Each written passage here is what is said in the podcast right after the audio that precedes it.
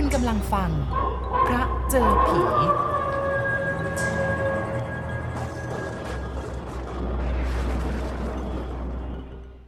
ตอนที่แล้วได้เล่าถึงประสบการณ์พิศวงในชีวิตของคุณฉลองเจยาคมซึ่งได้ประสบมา ตั้งแต่เริ่มเข้าไปอยู่ในวัดเลยนะคะ ก่อนที่จะได้ไปบวชเป็นสัมมเนน คุณฉลองได้ประสบเหตุการณ์อันแปลกประหลาดเช่นนั้นถึงสองครั้งสองคราด้วยกัน ก็เหมือนที่ได้กล่าวไปแล้วในตอนที่ประสบกับเหตุการณ์แปลกประหลาดครั้งแรก ซึ่งยังคงเป็นนาคอยู่ คราวนี้ก่อนที่จะเล่าเรื่องต่อไปนี้ขออนุญาตทำความเข้าใจกับคำว่านาคกันก่อนสักหน่อยหนึ่งคำว่านาคในพจนานุกรม ฉบับราชบัณฑิตยสถาน ปีพุทธศักราช 2525 ได้ให้ความหมายไว้ดังนี้ค่ะ นาคแปลว่าผู้ประเสริฐ ผู้ไม่ทำบาป เรียกคนที่ไปอยู่วัดเตรียมตัวจะบวชว่านาค ซึ่งถือได้ว่าคนในท้องถิ่นทางภาคใต้เรียกผู้ที่จะไปอยู่วัด เพื่อเตรียมจะบวชว่านาคเหมือนกัน ซึ่งตรงกับความหมายในพจนานุกรมดังกล่าวนะคะสำหรับในชนบทส่วนใหญ่ ผู้ที่จะบวชนั้นจะต้องไปอยู่ที่วัด เพื่อเตรียมตัว หรือจะเป็นนาคอยู่เป็นเดือน เพื่อจะศึกษาหัดท่องบทสวดมนต์เข้าพิธีบวชแล้วก็สวดมนต์บทต่างๆ เพื่อที่จะใช้หลังจากบวชเป็นพระภิกษุสามเณรแล้วคุณฉลองบอกว่าในระหว่างนั้น ท่านอาจารย์หรือเจ้าอาวาสก็จะคอยสั่งสอนคอยชี้แนะ แล้วก็บอกกล่าวถึงเรื่องความเป็นอยู่ของภิกษุภาวะ นาคเหล่านี้ก็จะได้รับการอบรม การฝึกฝน จนพร้อมที่จะเป็นพระภิกษุสามเณรถึงจะบวชให้ ในขณะที่เป็นนาคอยู่นั้น บางวัดก็กำหนดระเบียบแบบเข้มงวดเลย ห้ามเที่ยวสนุกสนาน ห้ามดื่มเหล้า ห้ามข้องเกี่ยวกับผู้หญิง เรียกว่าฝึกความเป็นภิกษุสามเณรตั้งแต่ก่อนบวชบางวัดถึงกับให้โกนหัวเลยทันที ในว่าเพื่อจะตัดความประพฤติบางสิ่งบางอย่างออกไป คือการไม่ให้พวกนาคเนี่ยแอบหนีเที่ยวสนุกสนาน เพราะว่าอายหัวโล้น แล้วก็ทำให้ผู้คนได้รู้ ว่าเขาเนี่ยจะเตรียมบวชทำอะไรไม่ถูกต้องลงไปก็ต้องขายหน้าชาวบ้าน แต่บางวัดก็มีกฎระเบียบเพียงหอมปากหอมคอ ไม่ถึงกับเข้มงวดมากนัก คือเอากันแค่ให้อยู่ภายในวัดขยันดูหนังสือ ฝึกสวดมนต์ไหว้พระทุกเช้าเย็น ฝึกซ้อมพิธีการบวชให้คล่อง ท่องบทสวดมนต์ที่จะใช้ประกอบพิธีให้ได้แม่นยำก็เพียงพอ พวกนาคต้องทำหน้าที่เป็นสิทธิ์วัดไปในตัวด้วย เวลาพระออกบิณฑบาตก็ต้องหิ้วปิ่นโตตามหลังพระ ทั้งนี้ก็เพื่อจะคอยสังเกตว่าการรับบิณฑบาตนั้นต้องทำยังไง เพราะว่าเวลาที่เป็นพระภิกษุสามเณรแล้วนั้นเนี่ยก็จะต้องไม่ต้องฝึกหัดกันอีก และอีกอย่างหนึ่งก็คือจะได้รู้จักหนทางที่จะไปบินทบาทได้ดีในบรรดานาคชุดนั้นดูเหมือนว่าคุณฉลองเนี่ยจะ เป็นคนที่ได้รับความรักความเมตตาจากใครมากที่สุด อาจจะเป็นเพราะว่าอายุน้อยที่สุด แล้วก็เป็นเด็กคนเดียว ในขณะที่น้าคนอื่นต่างมีอายุเลย 20 ปีขึ้นไปแล้ว เพราะว่าพวกเขาเตรียมตัวบวชเป็นพระภิกษุกันทั้งนั้น หลวงตาเจ้าอาวาสนาครุ่นพี่ๆ รวมถึงยายชีสามคนที่ทำหน้าที่เก็บรักษาอาหาร ล้วนให้ความรัก ความเมตตา ตอนออกไปทำธุระข้างนอกท่านเจ้าอาวาสก็มักจะพาไปด้วย ให้ไปทำหน้าที่เป็นศิษย์วัด แล้วก็ถ้าหากว่าในวัดมีงานอะไรที่นาคจะต้องช่วยกันทำไม่ว่าจะเป็นการช่วยทำความสะอาดหรืออบริเวณวัดหรืองานอื่นใดก็แล้วแต่ที่หนักๆ คือพวกนาครุ่นพี่เนี่ยมักจะรับไป ก็จะให้คุณฉลองทำแต่อะไรที่มันเบาๆ แล้วก็บ่อยครั้งที่ยายชีเอาขนมที่เก็บไว้ให้ เอามาให้คุณฉลองเนี่ยกินคนเดียว แม้ตอนที่จะเลือกเส้นทางให้ออกไปเดินบินทบาททุกวัน ก็ทำให้รู้จักมักคุ้นกับคนข้างๆวัดหลายคน หนึ่งในจำนวนนั้นมีพี่อารีอยู่ด้วยคนหนึ่ง ซึ่งเธอเป็นหญิงสาวอายุ 20 ปีเศษ เรียกว่าไม่ใช่คนถิ่นนั้น แต่ว่าไปอยู่ที่นั่นเพราะหน้าที่ก็คือเป็นนางพดุงคัน ซึ่งมาประจำอยู่ที่สำนักงานพดุงคันที่ตั้งอยู่ริมถนนใหญ่ ที่ตัดผ่านหน้าวัด ห่างวัดออกไปไม่ถึงครึ่งกิโลเมตร แล้วก็หลวงตาเนี่ยต้องไปรับบิณฑบาตตรงนั้นทุกวัน พี่อารีพักอยู่ที่บ้านพักหลังสำนักงานพดุงคันนั่นเอง แกอยู่กับน้องสาวคนหนึ่งชื่อสุนี หลวงตาแวะไปรับบิณฑบาตทที่บ้านพี่อารีทุกวัน โดยพี่อารีก็จะเป็นผู้ที่ตักบาตรเองทุกเช้า นอกจากวันไหนยุ่งมากๆ ก็จะให้นิอ่าน้องสาวที่ชื่อว่าสุนีเนี่ยมาตักบาตรแทน ในสายตาของคุณฉลองตอนนั้นพี่อารีเป็นคนสวย แล้วก็เพียบพร้อมไปด้วยกิริยามารยาทชนิดที่เรียกว่าเป็นกุลสตรีเลยทีเดียว อีกทั้งเป็นคนที่มีอัธยาศัยดีพูดจาไพเราะ จะเดินจะเหินจะลุกจะนั่งคือดูสุภาพเรียบร้อย ก็เลยกลายเป็นขวัญใจของคนแถวนั้นไป ไม่ว่าจะเป็นคนเฒ่าคนแก่หรือเด็กๆ รุ่นเดียวกันกับคุณฉลอง ซึ่งนอกจากจะตักบาตรหลวงตาเป็นประจำแล้ว ทุกวันพระ พี่อารีจะมาทำบุญที่วัด ก็เลยทำให้รู้จักมักคุ้นกับแกมากยิ่งขึ้น แล้วคืนหนึ่งเวลาประมาณเที่ยงคืนในขณะกำลังนอนหลับเพลินๆอยู่ก็ต้องตกใจตื่นขึ้นมา เพราะว่าได้ยินเสียงรถมอเตอร์ไซค์มารบกวน ครั้นตื่นขึ้นมาแล้วก็ได้ยินเสียงเรียกของใครคนหนึ่ง หลวงตาเป็นคนลุกขึ้นไปเปิดประตูให้ จากนั้นก็ได้ยินเสียงหลวงตาพูดกับใครคนหนึ่งซึ่งฟังไม่ได้ชัดเจน แต่ก็รู้ว่าเป็นเสียงผู้ชายคือเขาคุยกันอยู่ครู่หนึ่ง หลวงตาก็มาเคาะประตูห้องที่คุณฉลองอยู่ แล้วก็เรียกว่าตู้ ตู้ลุกขึ้นไปทำธุระกับหลวงตาหน่อย คุณตู้เองหรือว่าคุณฉลองเองเนี่ยก็ลุกขึ้นไป เปิดประตูออกแล้วก็ถามว่าไปไหนล่ะครับ ไปดูอารีมันหน่อย ในวงมาบอกว่าไม่สบาย หลวงตาก็ตอบ ตอนนั้นยังไม่ได้รู้สึกแปลกใจอะไร เพราะว่าโดยปกติแล้ว หลวงตานอกจากจะเก่งกล้าทางสายเวทแล้ว ยังช่ำชองในเรื่องของแพทย์แผนโบราณด้วย เวลาที่ชาวบ้านเจ็บไข้ไม่สบาย ด้วยอาการแปลกๆก็มักจะมานิมนต์ให้ท่านไปดูอาการบ้าง หรือไม่ก็พามาที่วัดบ้าง คุณฉลองก็เลยจัดแจงปิดประตูล็อกกุญแจ ขณะเดียวกันทางหลวงตาก็กลับไปที่ห้องของท่าน คือจัดการเตรียมข้าวของอยู่ครู่หนึ่ง คุณฉลองออกมายืนรอท่านอยู่ที่หน้าห้องโถง ก็เลยพบกับคนที่มารบกวนในยามดึก ซึ่งก็พอจะรู้จักแต่ก็ไม่ได้สนิทนัก เขาชื่อวง เป็นคนขับรถมอเตอร์ไซค์รับจ้าง บ้านอยู่ใกล้กันกับที่พักของพี่อารีนั่นเอง หลวงตาออกมาจากห้องในสภาพที่ครองจีวรเรียบร้อย แล้วก็พร้อมที่จะเดินทาง ทุกคนก็ลงไปที่หน้ากุฏิ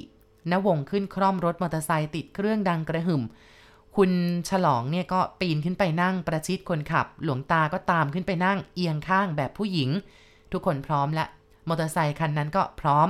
พาสามคนออกจากวัดไป เพียงไม่นานค่ะ ก็มาถึงบ้านพักของพี่อารี พอนวงจอดรถปุ๊บ ก็ได้ยินเสียงเอะอะโครมคราม ดังมาจากบนบ้าน ซึ่งจำได้แม่นยำเลยว่าเสียงนั้นเป็นเสียงของพี่อารี พอลงจากรถแล้วนวงก็เดินนำหลวงตาขึ้นบ้านไป คุณฉลองก็ตามไปติดๆซึ่งบนบ้านมีตะเกียงน้ำมันก๊าซติดอยู่สองดวง ให้แสงสว่าง พอมองเห็นได้ทั่วบ้าน ก็เห็นคุณสุนีนั่งหน้าตาตื่นอยู่ที่ข้างประตู หลวงตาก็เลยถามออกไปบอกว่าหนูอารีเป็นอะไรหรือหลวงตาถามสุนีในขณะที่เดินผ่านไป หนูก็ไม่ทราบค่ะ คือแกนอนอยู่ดีๆ ก็ลุกขึ้นมาอารวาสบอกว่าอยากกินเหล้าใช้ให้หนูไปหามาให้แกอยากสูบบุหรี่ อยากกินแกงไก่ อยากอะไรต่ออะไรสารพัดดึกดื่นป่านนี้แล้วจะให้หนูไปหาที่ไหนได้ล่ะคะ พอไม่ได้ดังใจแกก็อารวาสทำลายข้าวของโครมคราม หนูอาเรกินเหล้าด้วยหรือหลวงตาถามด้วยความแปลกใจ คุณฉลองเองก็รู้สึกสนเท่ไปด้วย เพราะว่าพี่อารีที่รู้จักไม่ใช่คนกินเหล้าเมายา แล้วก็ไม่เคยเห็นแกประพฤติตนเช่นนั้น คุณสุนีสายหน้าพร้อมกับตอบว่าไม่หรอกค่ะ แกไม่เคยดื่มเหล้าบุหรี่ก็ไม่สูบ แล้วก็ไม่เคยอยากจะกินอะไรแปลกๆกลางดึกแบบนี้ ทีนี้หลวงตาก็พยักหน้า แล้วก็เดินไปยืนตรงหน้าที่พี่อารีนั่งอยู่ สภาพของพี่อารีตอนนั้นคือไม่ต่างอะไรกันกับคนเมาหรือคนบ้า เสื้อผ้าที่สวมใส่นี่คือรุ่มร่าม ผมเผ้ายุ่งเหยิงกระเซาะกระเซิง มีกิริยาท่าทางที่ไม่ค่อยเรียบร้อยเท่าไหร่ไม่เหมือนกับพี่อารี คนที่นิยมชมชอบ ในความมีกิริยาอันสุภาพเรียบร้อย นั่งดี ๆ สิ หลวงตาท่านมาเยี่ยมไม่เห็นเหรอป้าเขียวคนบ้านใกล้กัน ซึ่งนั่งอยู่ในที่นั่นด้วย ขยับเข้าไปบอก พี่อารีก็หันขวับมามอง ใครมาน่ะ แกก็ถามเสียงห้าวผิดปกติ ทันทีที่พี่อารีหันมามอง ก็ได้เห็นแววตาของแกถึงกับตะลึงเลยนะ เพราะว่าแววตาของหญิงสาวที่เคยอ่อนหวานดูสงบเสงี่ยม แต่ว่าตอนนี้กลับดูกล้าแข็ง เหมือนกับแววตาของบุรุษหน้าดุพอเห็นหลวงตา พี่อารีเองก็ยกมือไหว้หยาบๆแล้วก็ถามว่า ท่านสมภารเองเหรอดึกดื่นป่านนี้แล้วมาทำอะไรที่บ้านผู้หญิงล่ะ เดี๋ยวก็ปรับอาบัตซะหรอก จากการทักทายชนิดกันเองเกินเหตุทำให้รู้สึกแปลกใจ เพราะว่าโดยปกติแล้ว พี่อารีเคารพหลวงตามาก เรียกหลวงตาว่าพ่อท่านทุกคำและก็แทนตัวเองว่าหนู ติดมากคำนี้ และที่สำคัญคือไม่เคยเห็นแกล้อเล่นกับใครจนเกินงามแบบนี้ หลวงตาสบตาแกทีหนึ่ง ก็หันมาบอกกับทุกคนในที่นั้นบอกว่า นี่มันไม่ใช่ไข่ธรรมดาซะแล้ว ทุกคนก็รู้สึกงงกับคำพูดของหลวงตา คนที่พูดน่ะไม่ใช่อารีหรอก หนูอารีมันเป็นอะไรล่ะครับ หลวงตานวงก็ถาม ขนาดนี้แล้วพวกเองยังไม่รู้อีกหรือก็ผีเข้าไงล่ะ หลายคนอุทานเกือบพร้อมกันบอกว่าผีเข้า และยังไม่ทันได้ถาม หลวงตาก็หันไปทางอารี แล้วก็ถามว่า เราเป็นใครกันแน่เนี่ย พี่อารีกระเถิบพรวดเข้ามาเกือบจะชิดเข่าหลวงตา แล้วก็โน้มตัวพนมมือพร้อมกับตอบ สมภารจำผมไม่ได้หรือไงครับ ปานไง หลวงตาพยักหน้าเข้าใจ อ๋อ โยมปานเองหรอกเรอเที่ยวมาหลอกมาหลอนเด็กๆทำไมกัน หนูอารีเขาไม่ใช่คนที่นี่หรอก เธอมาทำงานเพื่อคนบ้านเรา เที่ยวทำให้เธอกลัว เดี๋ยวย้ายไปที่อื่นคนบ้านเราจะลำบากนะ ผมอยากเจอไอ้เปี่ยม ไปหามันไม่ได้ โยมไปห่วงอะไรมันนักหนาหลักไอ้เปี่ยมมันโตแล้ว โยมน่ะควรไปผุดไปเกิดได้แล้ว จะไม่ให้ห่วงได้ยังไงล่ะขอรับ ไอ้นี่มันทำแต่เรื่องชิบหาย เล่นการพนันจนหมดเนื้อหมดตัว ขายแม่กระทั่งบ้านกระทั่งช่อง ที่ทางที่ปู่ย่าตายายให้ตกทอดกันมา แล้วมันก็ไม่เคยทำบุญส่งไปให้ผมสักครั้งเลย ผมอดอยากปากแห้ง จะกินอะไรก็ไม่ได้กิน ไอ้เปี่ยมที่วิญญาณในร่างพี่อารีกล่าวถึง คุณฉลองบอกว่าผมรู้จักดี เพราะว่าแกเป็นพ่อของเพื่อนคนหนึ่งรู้ว่าเมื่อก่อนบ้านของแกอยู่ตรง ตรงนี้แหละใกล้ๆกันนี่แหละ แต่ว่าต่อมานี่คือแกเล่นการพนันจนหมดเนื้อหมดตัวก็เลย ขายที่ขายทางตรงนี้ให้คนอื่น ต่อมาคนนั้นก็ขายต่อให้กับทางการ ทางการจึงใช้ที่ตรงนั้นเป็นสำนักพดุงคัน ส่วนน้าเปี่ยมย้ายไปอยู่ลึกจากถนนไปมาก อยู่ติดทุ่งนาซึ่งห่างจากที่นั่นไปมาก ไอ้เปี่ยมมันอยู่ไกล อีกอย่างดึกป่านนี้แล้วจะให้ใครไปตามมันมาได้ล่ะ หลวงตาก็นิ่งคิด แล้วก็เงียบไปสักครู่หนึ่ง ก่อนจะกล่าวขึ้นมาว่า ถ้าได้เจอไอ้เปี่ยม โยมจะไปไหม จะยังรบกวนคนอื่นอยู่อีกไหมล่ะ ขอรับ ผมรับปาก ผมอยากจะพูดอะไรกับลูกไม่รักดีมันสักหน่อยเท่านั้นแหละขอรับ พี่อารีพูดจบ หลวงตาก็หันไปทางนวง เฮ้ย ไอ้วง เอ็งไปรับไอ้เปียมมานี่หน่อยสินวงก็ทำท่าเหลือกลาน ท่าทางกลัว แกก็อ้ำอึ้งอยู่ครู่หนึ่งแล้วก็หันมาทาง คุณฉลอง แล้วก็พูดว่าตู้ ไปเป็นเพื่อนน้าหน่อย เออ ตู้ไปเป็นเพื่อนน้าข้อหน่อยไป แต่เอถ้าให้ไอ้ตู้ไปแล้วใครจะอยู่เป็นเพื่อนข้าล่ะ ที่นี่มีแต่ผู้หญิงทั้งนั้น กลางค่ำกลางคืนแบบนี้อยู่กับผู้หญิงเพียงลำพังข้าจะอาบัตเอาหน้า เอาอย่างนี้ให้ไอ้ตู้อยู่เป็นเพื่อนข้าเองเอาสุนีไปเป็นเพื่อนก็แล้วกัน หลวงตาถามเองจัดการเองเสร็จสับณวงนี่ถึงกับสายหน้า แล้วก็พูดออกมาว่า อย่าเลย เด็กผู้หญิงจะช่วยอะไรได้ หลวงตาขมวดคิ้วอย่างหนัก ซึ่งภายในสถานการณ์แบบนี้ก็ทำให้หลวงตาต้องคิดหนักเหมือนกันนะคะ เพราะว่าถ้าให้คุณตู้หรือว่าคุณฉลองไปเป็นเพื่อนณวงที่นั่นก็จะเหลือเฉพาะ ท่านกับผู้หญิง ซึ่งหลวงตาเป็นพระที่เคร่งครัดวินัยมาก ท่านไม่ยอมอยู่ในที่ลับเพียงลำพังกับผู้หญิงในยามราตรีเด็ดขาด ส่วนจะให้สุนีไปเป็นเพื่อนณวงณวงก็ไม่เอา ซึ่งแกให้เหตุผลว่าเด็กผู้หญิงตัวแค่นั้นจะช่วยอะไรแกได้ จะให้ไปคนเดียวณวงก็ไม่กล้า หลวงตานั่งคิดสับสนอยู่ครู่หนึ่ง ก็เลยตัดสินใจให้คุณตู้หรือว่าคุณฉลอง อยู่กับสุนีเพื่อที่จะเป็นเพื่อนป้าเขียวเพื่อเฝ้าพี่อารี ส่วนหลวงตาท่านตัดสินใจไปรับณเปี่ยมเป็นเพื่อนณวง หลวงตากับณวงไปแล้วทุกคนก็ได้แก่คุณฉลอง คุณสุนีและก็ป้าเขียวต่างก็ขยับเข้าไปนั่งใกล้กันค่ะ โดยที่คุณฉลองเองเนี่ยเลือกเอาที่ที่ใกล้ประตูมากที่สุด เพราะคาดไว้ว่าถ้าหากวิญญาณในร่างของพี่อารีอารวาสเกินที่ทุกคนจะดูแลได้ก็สะดวกต่อการหลบหนีหรือจะวิ่งไปตามใครมาช่วยก็แล้วแต่สถานการณ์ แล้วจู่ๆพี่อารีก็หันมาถามว่า พวกเองไปนั่งตรงนั้นทำไม เข้ามานั่งใกล้ๆข้านี่ ทุกคนต่างรู้สึกกลัวจนตัวสั่นป้าเขียวคนเดียวที่รู้สึกว่าจะมีความกลัวน้อยที่สุด แกก็เลยพูดกับพี่อารีว่า พี่ปาน ไอ้พวกเด็กๆนะมันกลัวนะ อย่าไปหลอกไปหลอนมันเลย ข้าไม่ทำอะไรเองหรอกขข้ามานี่ก็เพื่อมาพบลูกข้าเท่านั้น พี่อารีพูดแบบนั้นก็เถอะ แต่ทุกคนก็ไม่ได้หายกลัว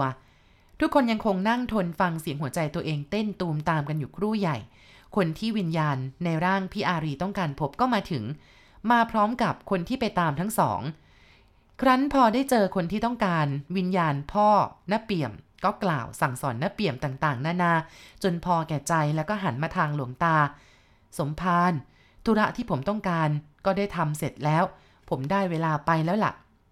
เขาพูดพร้อมกับพนมมือไหว้ และครู่เดียวเท่านั้นร่างของพี่อารีก็ล้มตึง จากนั้นก็เงียบไป เข้าไปแล้วล่ะ สุนีเข้าไปดูพี่หน่อยสิหลวงตาหันไปบอกสุนี สุนีเองก็ค่อยๆคคลานไปที่พี่อารี ป้าเขียวเองก็เริ่มคลำอะไรในถุงหมากของแกเสียงดังกรอกแกรกอยู่ครู่หนึ่งแกก็ยื่น หลอดยาดมให้สุนีอ้าวนี่ยาดม ให้พี่เขาดมซะ สุนีรับหลอดยาดมไป แล้วก็เปิดออก พร้อมกับประคองพี่สาวซึ่งค่อยๆ รู้สึกตัวขึ้นมาบ้าง แล้วก็เอาหลอดยาดมไปจ่อที่จมูก สักพักหนึ่งพี่อารีก็ค่อยรู้สึกตัวขึ้น ครั้งแรกแกเองก็รู้สึกงงๆกับเรื่องที่เกิดขึ้น แต่พอฟังป้าเขียวเล่าทั้งหมดแกก็หันมาก้มลงกราบแทบเท้าหลวงตา พร้อมกับเงยหน้าเรียนว่า ขอบพระคุณพ่อท่านมากค่ะ ไม่เป็นไรหรอก ที่นี่ไม่มีอะไรแล้วละ่ะ พักผ่อนซะเถอะ หลวงตาตอบแล้วก็หันไปทางนวง วง เราก็กลับกันได้แล้วละ